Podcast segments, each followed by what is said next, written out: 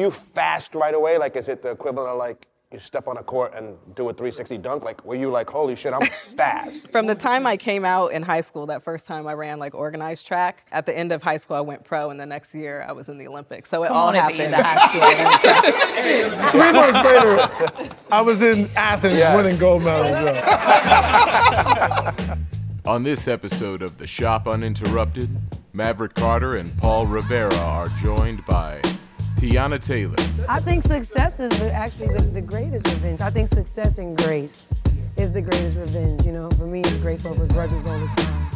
Allyson Felix, Yeah, I went through kind of a, a really dark period. Basically, um, even before I got pregnant, I was offered 70% less than what I had been previously making. Tabitha Brown, you know, in the last five or six years, uh, coming from a dark space of being sick, I had to really get to a place where I said, you know what, God, if you heal me, you can have me. Bobby Hundreds, We're celebrating our 20th year, which is wild because it seems like we just started it two years ago.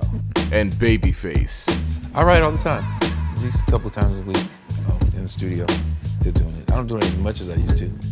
Check it out. Thank you for coming on. You guys are all amazing people and legends, but we have to give it up to a legend who is here with us, Yeah. Mr. Babyface, who defined how we live, how we think, what we listen to. Thank you for showing. Thank. Yeah, yeah, it's good. I, I told Face, I saw him over there bobbing his head earlier to be. I'm like, he's probably writing a hit. in his- Face, how often do you write still? I write all the time, at least a couple times a week um, in the studio. Still doing it. I don't do it as much as I used to, but But you do, you do go in the studio. if I'm here, and if I don't have other things to do, then I go daily. What instruments you play? Play guitar and, and keyboards. Guitar, keyboards, right, and then of course you sing. You've done it all in music. Was that always the goal from the beginning to do? Nah, I, I, I was just one just want to play guitar and write songs. That was really it. Just wanted to, I got a crush on a girl and wanted to write a song. It always, Always starts about a that girl, way. man. I was actually told a funny story by Jimmy Iovine, who said he was in the, he was uh, the engineer oh yeah, for John Lennon. You know the story. Yeah. And he says, Lennon, John Lennon asked him, Jimmy, why do you do this? and he says, you know, it's fucking John Lennon, so I'm gonna be, you know, because I love the music and I love the, the way the drums and the music and when it's harmonized and da da da. It's just amazing. Gives him this very technical answer. And he goes, so John, why do you do this? And John looks at him and goes, to get girls. exactly. Exactly. But that's the way. And did you teach yourself guitar? I taught myself. She didn't like the song. Nah, I'm sure I, she regret it now. nah, I just, Yes. I just wasn't the one. I just wasn't the one. So she probably sitting around somewhere tight, like. she probably like, damn. That's how you know that women are the more powerful gender. For sure. You would never hear the stories the other way around. It's always we do all this to pre- impress a girl and, try, and we never get them, but the women are just like, we're just doing our thing. I'm We're here." still trying to impress that girl. I- I, Absolutely. the seventh grade girl walking, I'm still want to impress. Absolutely. And by the way, but then that launched your career. That's what I was about to say. That's what I'm saying. She probably you sitting there got the like, girl. damn. By the way, is revenge a great way to launch something in success? Is that the I best think success? success is the, actually the, the greatest revenge. I think success and grace Yeah. is the greatest revenge. You know, for me, it's grace over grudges all the time. So to Bar. just like do everything you love uh, successfully and uh, with grace, I mean, that's what I said. She probably sitting around somewhere tight, like, damn. he probably like, damn. I wonder if he want to talk now. Right.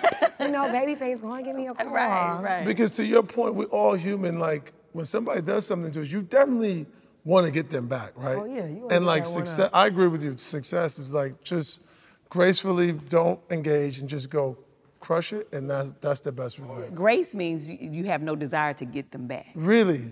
That's that's Well- Yeah, true. no, no, no, but we, Well- we, we not going Right. all the way literal grace. I'm saying 30% because, you know, grace. right. Yes. You know, about Yeah. like 80% grace, you know, just, or maybe still 100% grace just without the, I don't think it's about getting back. It's just I you're would- successfully, you know, I'm still gonna look at you and smile because you know what you did. You know what I'm Yeah, saying? so yeah. it's not really like I'm trying to get back. Yeah. But I do feel like the greatest revenge is, you know, success, but doing it gracefully. Some, some Yeah. people get successful and be like, yeah, remember me? Remember when you was like, Exactly. boom, boom, boom? Exactly. That's, That's not saying. grace. That's not graceful. We saw that with um, Michael B. Jordan was on the red carpet, and there was a woman interviewing him for Creed on the red carpet, and I think she went to high school with him. Correct. And he said, like, a version of what, you- uh, like what you just said. He's basically said to her, re- I think he said, remember. Yeah, but he didn't she's say just, remember- she's just doing her job in interviews. She's doing her job. She Yeah, asked him a it's question. He goes, remember y'all called me Corny. corny. Remember the I corny? was I'm the corny in high kid. school. And she's Remember like, me? no, I'm the. no, no. She was like, no, no, no. He goes, yeah. He doubled down. He goes, yeah, I remember. Yeah, he goes, no, it was you. Yeah, Yeah, yeah, it was you. I remember. But so I agree with you. I don't mean to to Teyana's point, like getting them back, like literally I gotta go Yeah, punch them the back. intentions. Right. Gotta get them back. I'm just gonna go do my thing. Yeah. And I know they will see it and feel That's what. I'm saying. I know you see it. Like, Yeah. I see you. Look I'm at her, you can making tell. talk. How you been? How's everything? Yes. You know what I'm saying? They hit you with the, I'm so proud of you. That's called killing them with oh, kindness. I'm so proud of By the you. way- I so it's not Yeah. like an intentional. By the way, he knows that's one of my pet peeves. Was I'm 41 years old and somebody comes in like, you know, I'm so proud of you. I'm like, I'm not six. What's wrong you? Like, I love that though. I love the cheerleading. You know, you, you proud, you proud. I think that's a great thing. No matter, no matter what age. You know what I'm saying? sure. Because honestly, sometimes you get you know so high up that people are more so complaining about, oh, you too this, you too this. Yep. Like you got time, you got, and there's nobody really taking out the time. to be Like, yeah, I don't know if anybody told you today, but I'm like really proud of you. Right. You know what I'm saying? Some people still need that. I still need it. I, I love that because I love to cheer other people on. So. I could never really feel too old to accept the. For sure. I'm proud of you. You know what I'm Agreed. saying? It's, like, it's kind of doing better my that way job. because there's so much hate on every, on everybody. That's what I'm That saying. That's You're so right. busy getting everything have a else you proud could be moment doing. is- yeah, is yeah. so way so better. Tabitha, you obviously had grace with Wendy Williams. I did. Do you, does everybody know what happened with that one? No, Tell us a I'm bit about it. the loop. These kids are driving me crazy. I'm just um, like, my Michael, what's happening? I honestly, I was working early in the morning in my office, right? And my phone was buzzing, and people were texting me like, "Wendy Williams is talking about you on the show." I was like, "Oh my lord, I didn't know Wendy knew me." I was like, "Let me see," and I was like, "Oh." I had made an announcement I was retiring my husband, and so she didn't know who I was, I'll take that. right? Tired me all day. she said what she felt about it. Um, and I just really didn't care. I was like, oh, because people say stuff about me all the time. So I put my phone back down. But in that moment, I went back to work, and then God was like, I need you to get What did she say again exactly? I don't even remember the exact words, but it was just pretty much she was saying that my husband was going to do me wrong just like her husband did. Uh-huh. Got it. And so she was projecting. Yes. Yeah. And so in that moment, God was like, give her grace in this moment. And so I just did a video and just said, you know, first of all, I, I can only imagine that the pain that she must be in to mm-hmm. wish ill Yes. will. Because that's usually what it is. It's not about like. you, It it's her sound like, pain. yeah, she was dissing you. It's more like, you know, talking through her own It was- pain, it was it's like, projected. For your point, it's like you ain't got a group all of us in that. Like your experience don't have nothing to do with mine. And Right. You get what I'm saying? So And so that was that was really that was really it. And then I just prayed for her. I think Um, you're right. It didn't really have anything to do with you. Exactly. yeah, it was She all was just like, her. mm, it's gonna happen to her too. And Yeah, said- Exactly. exactly. And so my thing was, everybody thought I was like, gave her this like shady read. They was like, "Oh, she cursed out without curse Right. words," and I was like, you be doing these reads with a smile on your face. I ain't see the Honestly. Whitney one, but you be doing, you be, you be doing "I be them. giving the grace." Okay, The grace. There it is. in, in my own way. There it is. But the reason I think people were sharing it and had so much to say about it is because nobody had ever given Wendy grace.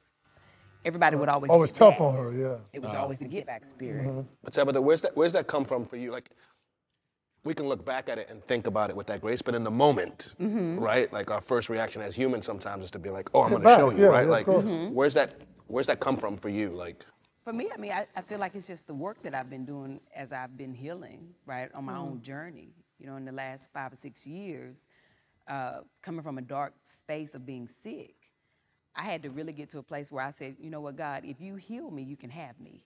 And I meant it. And that was almost six years ago. And in that, in, in saying that, something changed inside of me.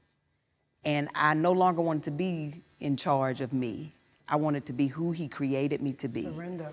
And I completely surrendered, mm-hmm. submitted myself to Him. That doesn't mean that I'm not triggered, right?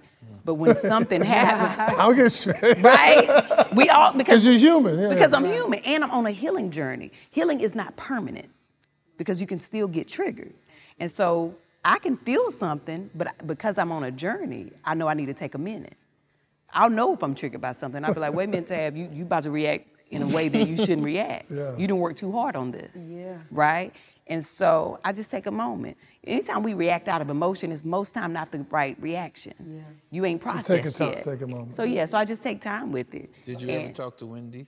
I've never talked to her, but I pray for her every day since. I think that would be a great conversation because sometimes also just seeing like if you could look at her and say, okay, I can only imagine the pain you're going through. I think the the, the best of the grace is probably even reaching out and whatever way you can in whatever way you can, you know, because at the end of the day, it's like you just never know who's who's crying out for help. Absolutely. I would love to embrace her and show her love and grace in person. Totally. Um, Well, look at our special guest today. I take my mask off. Come on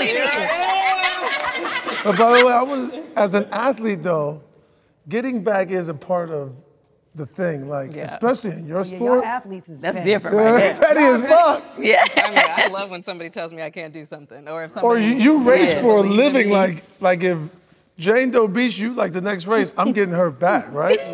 You need that, Yes, right? I think you do. And sometimes I think you build it into, you know, maybe something happened and it's not that big, but you make it bigger because you need that. Like you feed off of it. So for mm. me, it definitely motivates me and drives me and, you know, to reach a new height that I didn't even know. And then it's like, okay, I'm grateful that this happened. but you're But so y'all know qui- you probably look back and smirk at that same girl. That's what I'm. Yeah. You're so quiet and beautiful and graceful. The walk off. But did you ever end up on the track, or was there ever a competitor that you ended up like y'all had some words out there?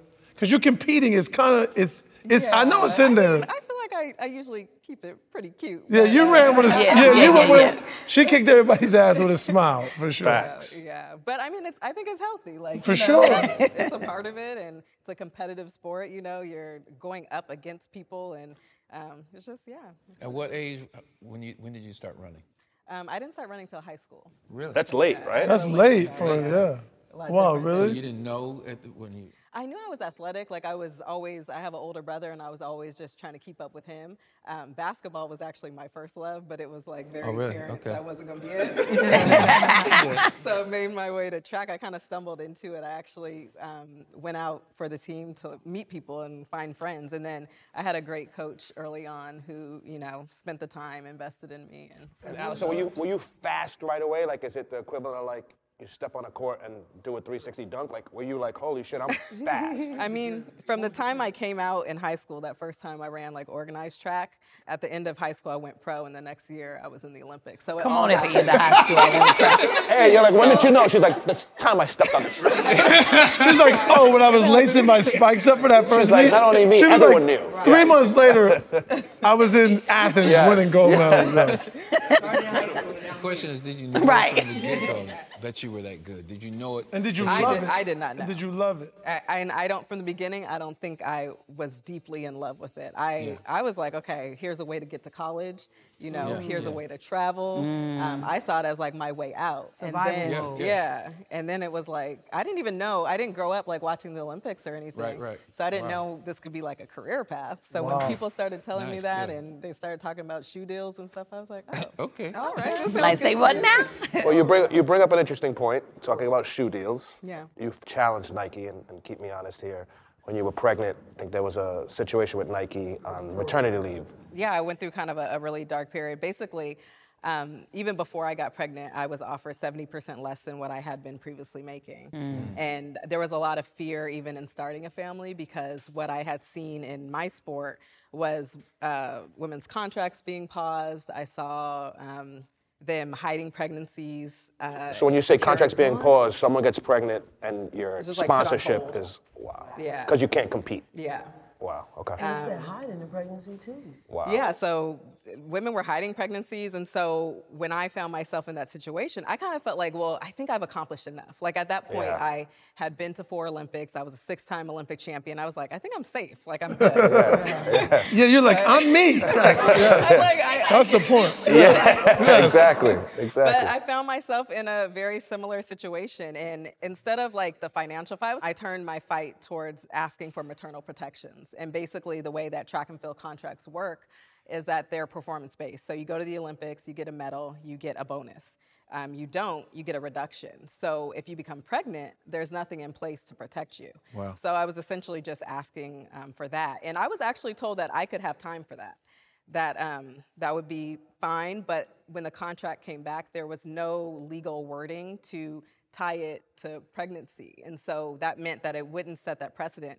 Like I would be okay, but all the other women that I had seen Yeah. for Yeah, years, which is a big That's deal. You powerful wanted the there right there, exactly. but I was terrified. You know, it's Nike. Like, course. and and I we had a great relationship. I was. You've been with them a lot. forever. Yeah, almost a decade at that point. Um, so it was really scary, but you know, I came forward. I left over that, but um, they changed the policy after the op-ed came out. It was about got the two weeks changed. later, and now they offer 18 months of protection. That's awesome. Oh, wow. That's amazing. Big deal, brother.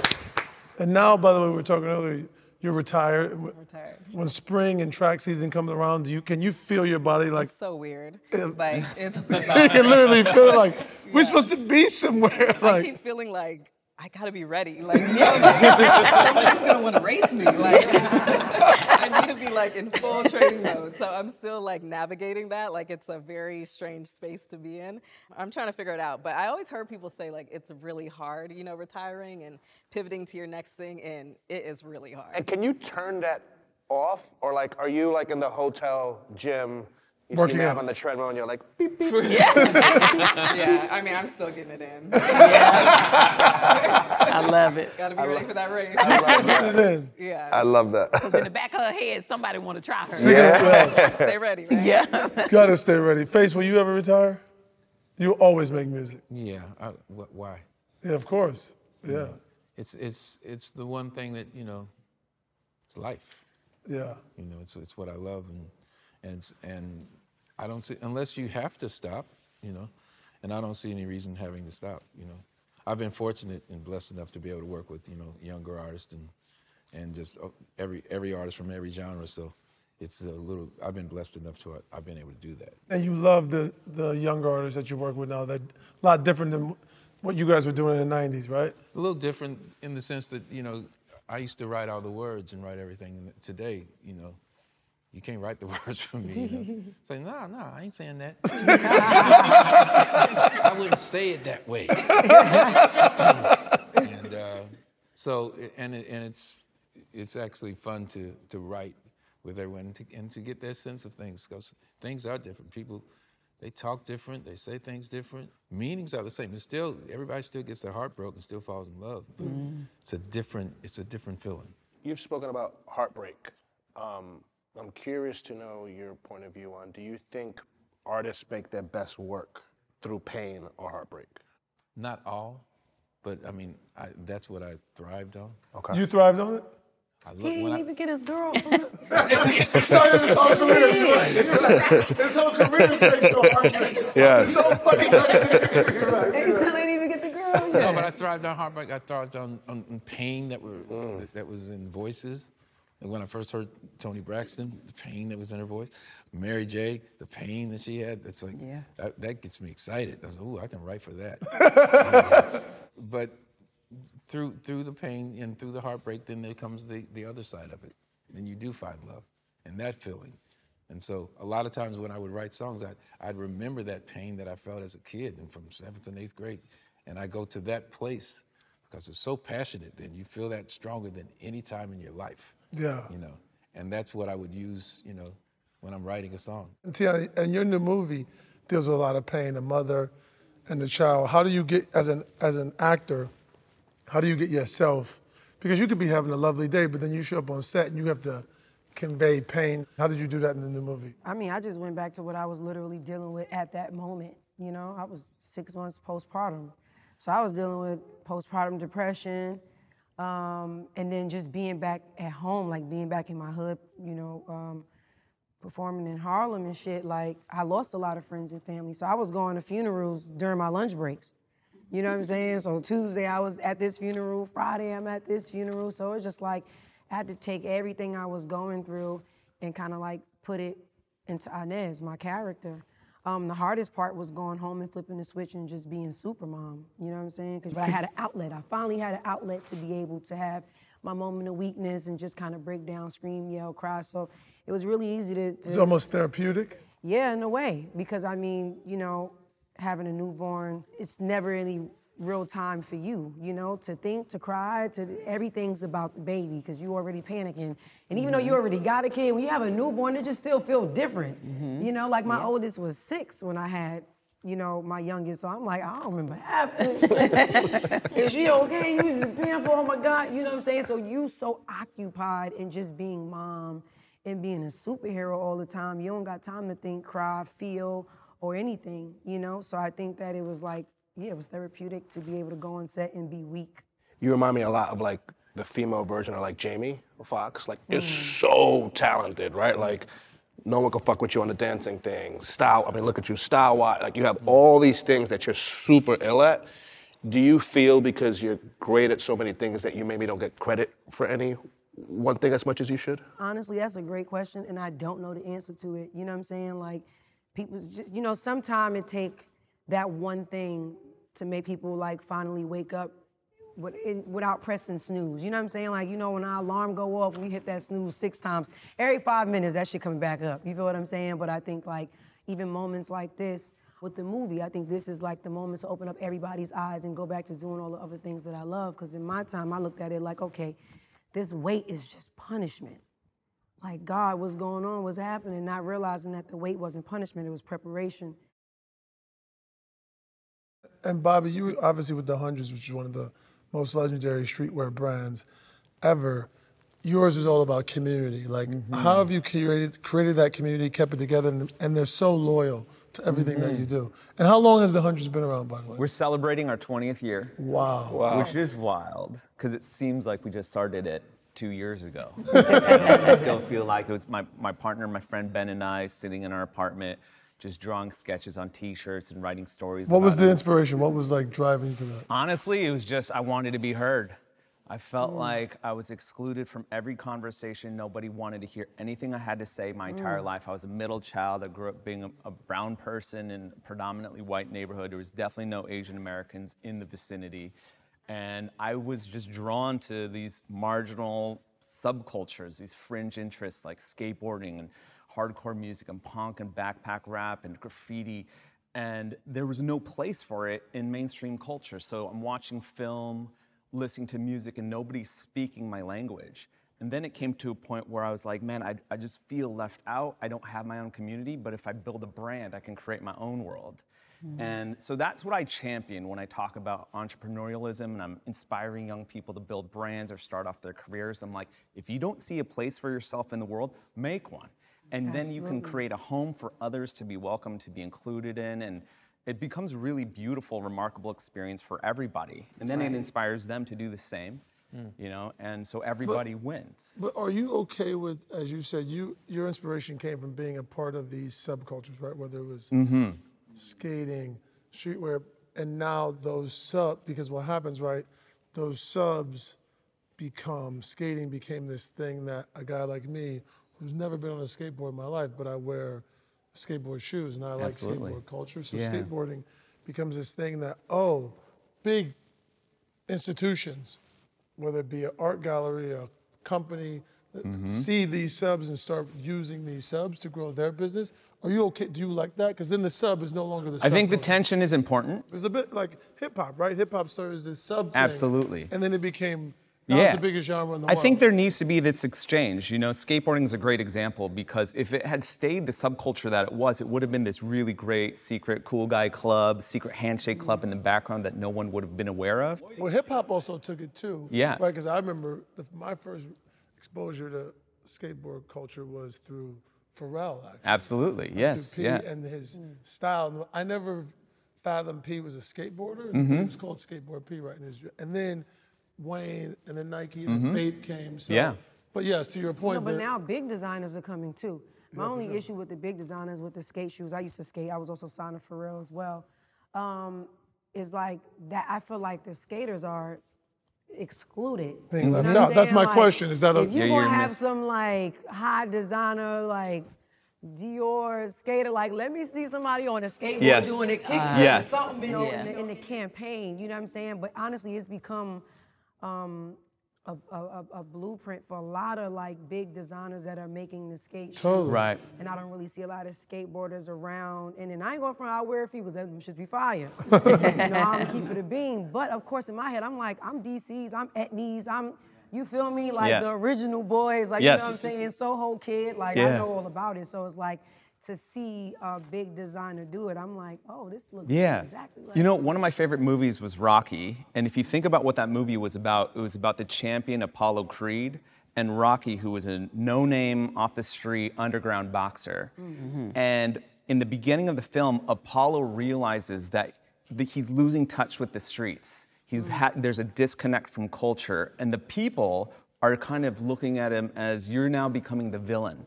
And so he starts looking around the streets saying, Who's someone of the people that I can challenge and be welcomed back into the community? And meanwhile, Rocky's like, I just need a shot. Get me on the main stage so that I can get notoriety. People need to see how I box. And so they needed each other, and it's a dance, right? And they the- became friends through that tension. and they become friends, and then you get a, a remarkable film franchise out of it that continues to this day. It never hurts, by the way, the franchise. Yeah.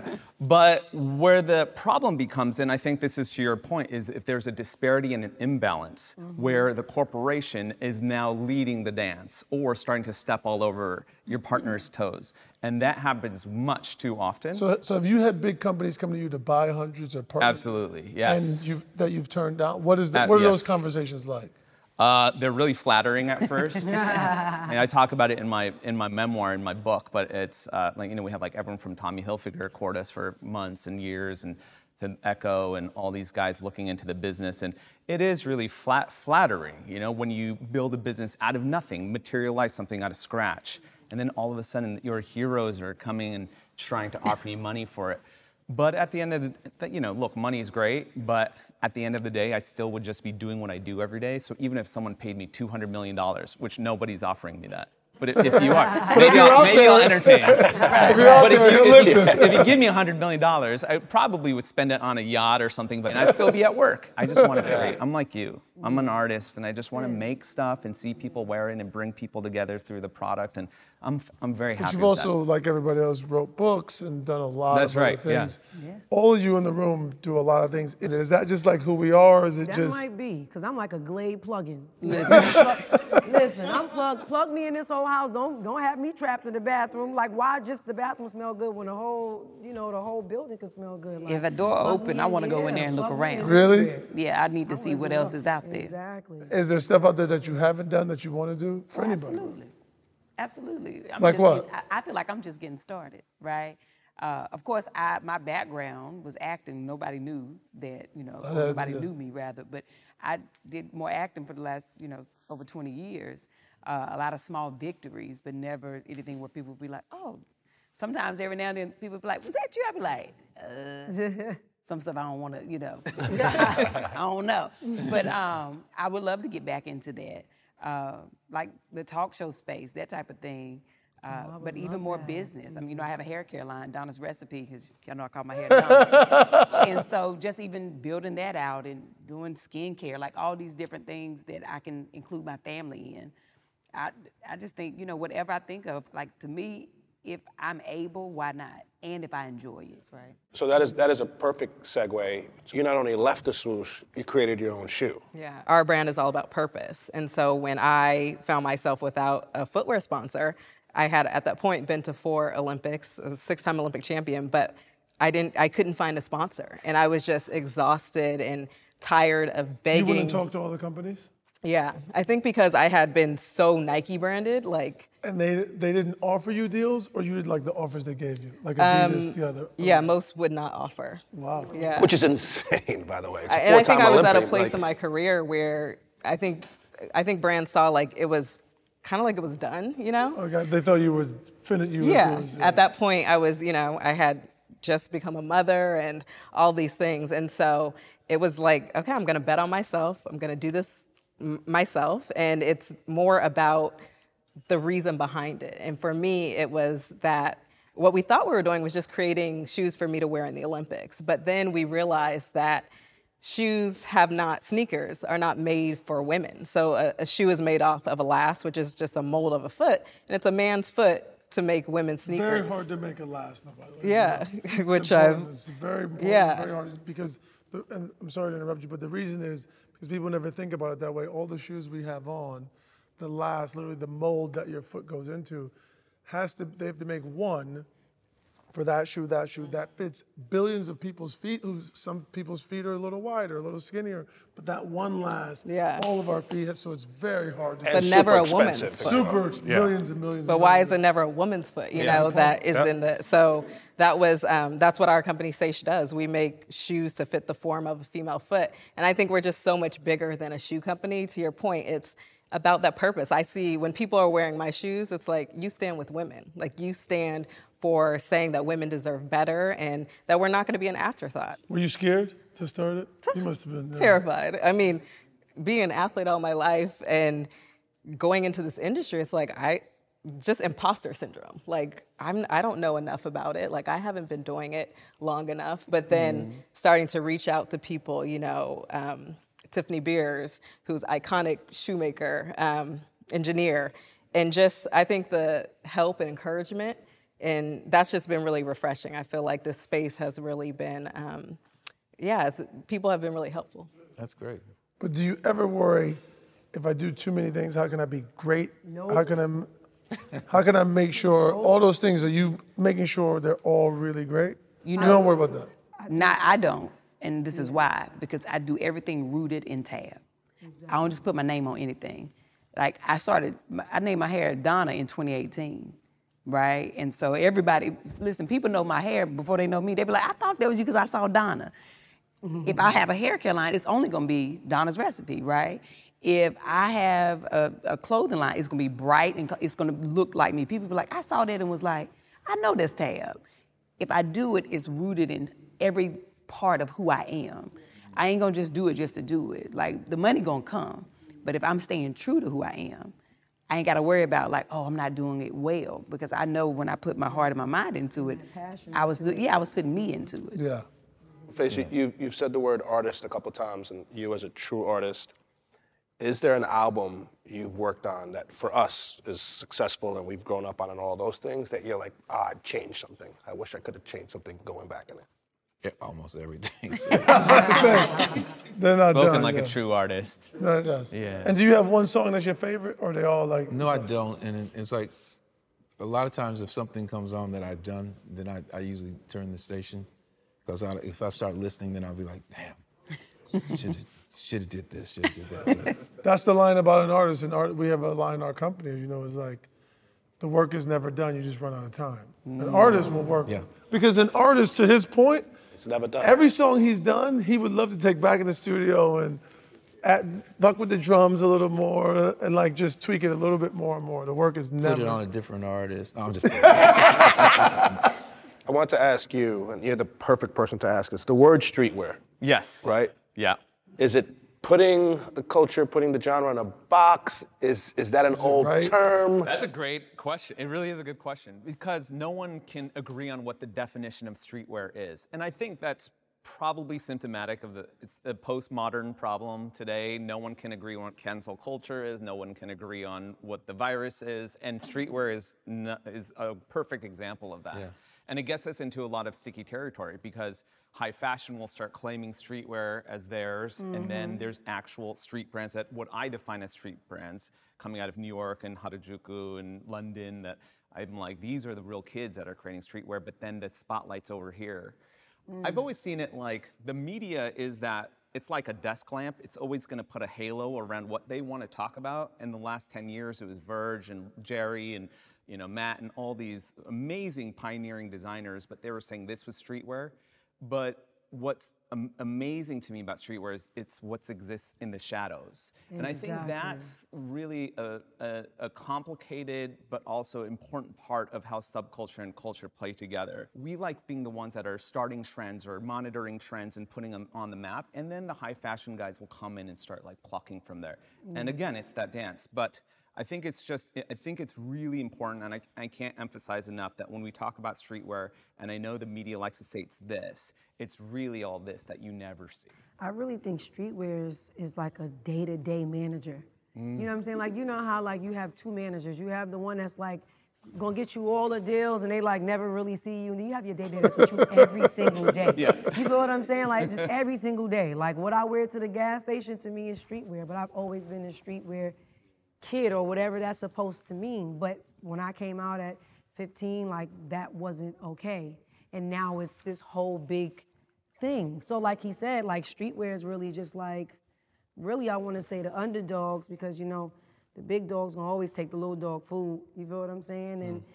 things have been taken away from me all my life. So I, I feel it's you. an you know attitude. what I'm saying? Like yeah, you embody yeah. the attitude of what streetwear is. It's really hard to diagnose it as a specific fashion article Right. of clothing or a genre. Because if I say That's a what I'm hooded saying. It's like a day to day. It's, it's like literally day-to-day- it's your whatever is your style. When I walk down That's what it Soho, is. when I walk down this street or walk to this gas station That's and right. I'm literally stomping on the streets, Yeah. this is what I got on. Yeah. This is my streetwear. You get what I'm saying? But like he said, it's like everything is always being grabbed and taken somewhere else. And it's like, did you see her streetwear? Did da da da da? Mm. And it's just like, that's not, because on a regular day, you just wouldn't do that. And I feel like streetwear has become something that's this whole big thing when it's really something so simple. yes, it is. You know? it really is. The dope side of it is for the other young girls like me, where I don't like dressy clothes. So like I remember one time I You've was always been like that. I've always been like this, always since the day I came out. I remember I was talking to Kanye, and he was like, "I love that you never change for anybody." Like he's like, "I ain't going front. Like in a few years, like how you dress, this shit gonna be in." And you never gonna have to throw on another heel. I used to be pissed. I don't wanna wear no heel. I don't wanna wear no dress. So it's like the, the flip side of it is now we get to be who we really want to be. And now it's no longer a thing of, no, you have to wear this or have this certain look. So like streetwear kind of becoming mainstream is dope because now I get to wear, if I do want to wear high end, I wear a lot of vintage stuff. But if I do want to wear high end stuff, I know that I can go and get some shit that's swaggy and I still feel like me. And I can say, well, this is Prada. You know what I'm saying? Like I get to. It allows you to be that- free. Yeah, I get to be free. And, T, and T, it's dope. It's not just okay now for you to do that. You're influencing the trends now. Yeah. Like people following mm-hmm. you, so that's got to feel validating as well. Like where at the beginning you did, or earlier you didn't want to do that thing, and now everyone's kind of shifted. The culture shifted to like how you've I, always. I, I love that. It's like I've always been into just like, just wear, you know? The imperative part of this formula is that we, as the people wearing the product and being the influencers, are constantly pushing back and putting these brands on notice. Yes. And so the last two years, we've gotten really deep into Web3 and using NFTs and crypto to actually reshape a lot of that. So we have NFTs where if you buy them and we use your art, we start giving you royalties. And so the consumer, they You're should making them an active be participant. A participating, exactly. They hmm. should be participating in the upside somehow, right? That's the, rev- the next revolution of what brands should be. You know, we're all a part of this ecosystem and everyone is influencing each other. reading up on you, it's like you were an actor and a comedian, and you know, and then you hit a phase or a stage in your life where you like drove Uber and, and worked, I believe, at Macy's maybe. I worked at right? Macy's first. What was that like when you think about like your journey of like you thought you'd pop off one way and then you know you figure out a way to make it about yourself and your brand? Like, what's that experience been like for you? I think um, the the word fear is so real for me because for so long I was fearful of being me. So I had created this other persona. I created the Tabitha I thought that Hollywood wanted to see. You know, I'm from a small town in North Carolina, from Eden, and I'm Southern, I'm country. And so working in corporate America and then coming to the entertainment industry, I was always told I sound ignorant or you sound country, you need to cover your accent. And so I had mastered that so well that I almost forgot who I was, right? So I, I had to pretend all the time and wear my hair one way. I, I remember when I first got an agent, they were like, listen, with your skin complexion, you're gonna need to have your hair straight.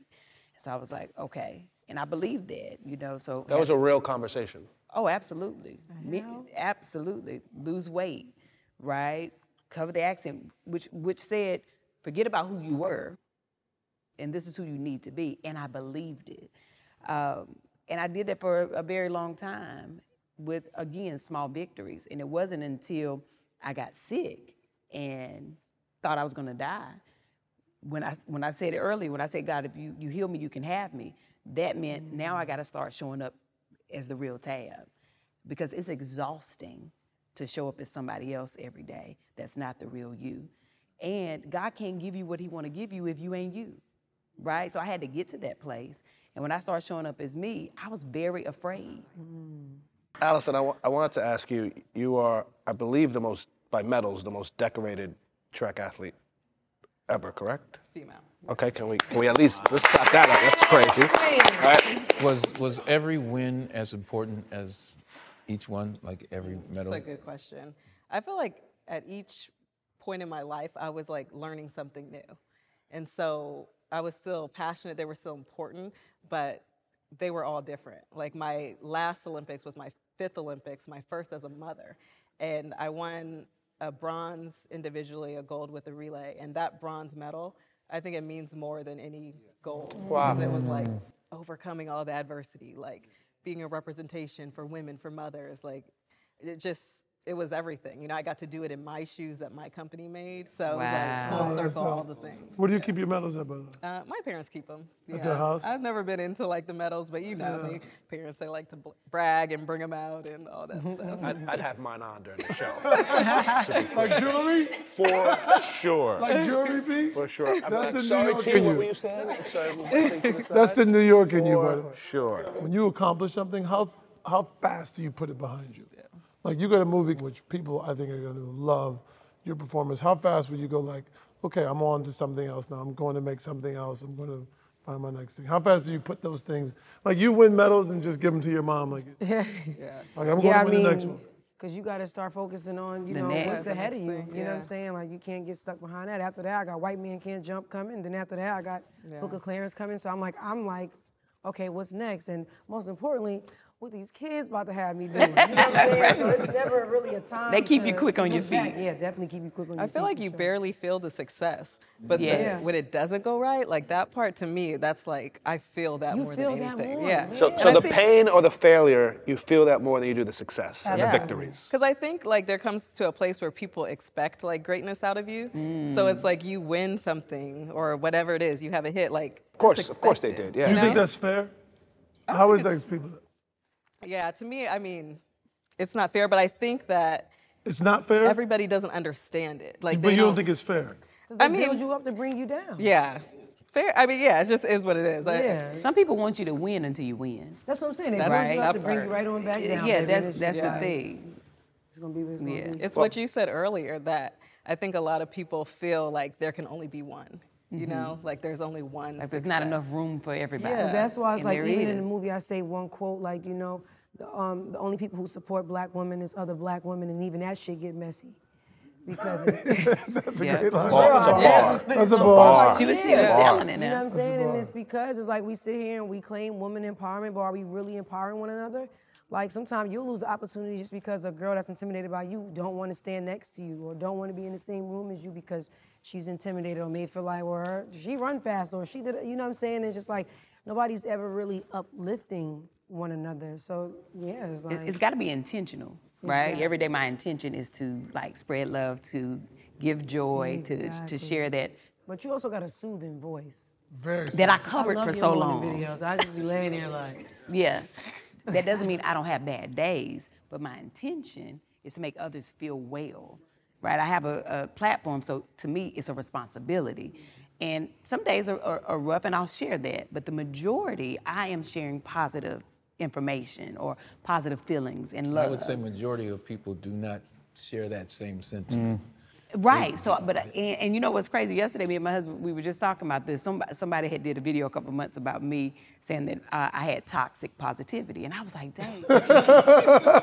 what kind of What is world do we live What is in that, being positive is What's that toxic? even? What's that even mean? Wait, I mean, So- I, I, they were like, can't nobody be that happy all the time. Like it was a whole thing, where, and then people were agreeing, and I was like, Wow. Again, the pain they must be in to think that being positive is toxic. because because you fell into it accidentally, Mm-hmm. trying to do something else. yeah.